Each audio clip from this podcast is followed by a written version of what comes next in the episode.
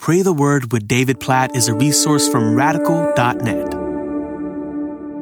1 Corinthians chapter 8 verse 13. Therefore, if food makes my brother stumble, I will never eat meat, lest I make my brother stumble. What a great verse. Like what if we all lived this way in the body of Christ, in the church, with other brothers and sisters in Christ? Not what if we were all vegetarian? Like the point of this passage in 1 Corinthians 8 is eating food, certain foods specifically, is causing brothers and sisters in Christ to stumble in their faith. And so Paul writes, if I'm doing something that's going to lead my brother or sister in Christ away from God, even if I'm okay with doing that, if it's going to affect them adversely, then I won't do it. I will never eat meat. Like for me, that would be a major statement to make that I'm never going to eat meat with all due respect to uh, vegetarian brothers and sisters in Christ. I love meat, but would I say I'll never eat it again if it's causing my brother or sister in Christ to sin in some way. It's, it's pulling them away from their intimacy with God. And so to realize what this verse is saying, God has called us to live, to spur the brothers and sisters in Christ around us toward Him and never away from Him. And for us to make sacrifices in our lives that say, I'll lay down this or that if it will help you grow in Jesus. I just want to encourage you. And even as I encourage my own heart in this way, let's live like this. Let's look at brothers and sisters in Christ around us this way today. Think right now, who can you make sacrifices for today in some way to help them grow in Jesus? And specifically, is there anything you are doing right now in your life that is causing anyone around you to stumble in their faith, that is causing people around you to not be drawn closer to Jesus? Like, think about that question, both sides of it. Is there anything you need to stop doing, or is there anything you need to start doing so that that the people around me who are followers of Jesus would grow closer in their relationship with Jesus. Or even to think about people who aren't followers of Jesus. So they're not yet your brother or sister in Christ, but is there anything you're doing that's hindering them from becoming followers of Jesus, but from becoming your brother or sister in Christ? Don't do it or start doing this if it would help them become followers of Jesus. Oh God, we pray that you would transform our perspective and our motives and our ambitions and our desires to be like 1 Corinthians 8:13. God, we pray that you would open our eyes today to anything we are doing in our lives that is hindering others' growth in Christ or hindering others coming to you. People in our home, friends, in our churches, people we work with. God, we, we pray that you would open our eyes to anything we need to stop doing for the sake of others to come to you or grow in their relationship with you. And God, we pray that you would help us to proactively start doing things, to proactively make sacrifices so that our lives are spurring others on to you. God, we pray that that would be true of us today, that when we lay down our head or our pillow tonight, that we will have laid down our lives during the day to help others come to you or grow in their relationship with you. Now, God, as we pray for unreached people, for the Walmiki people, 291,000 of them in northern India, this Sikh people group, among whom there are hardly any, if any, followers of Jesus at all. God, for the Walmiki people, even as we pray for them right now, we realize they won't be reached if somebody doesn't make some sacrifices, likely significant sacrifices, in order to reach them. God, we pray that you would raise up children of yours to make sacrifices, to bring the Valmiki people to know you as sons and daughters, to become our brothers and sisters in Christ. Oh God, forgive us. We've not done this. We've not made sacrifices. And as a result, over 3 billion people in the world have little to no knowledge of the gospel. Forgive us, oh God, and help us to make changes in our lifestyles so that the gospel spreads through us to people right around us and God to billions of people in the world who have never heard the name or the truth or the love of Jesus, of the one who laid down his life on a cross for us. In his name we pray, according to 1 Corinthians 8 13. Amen.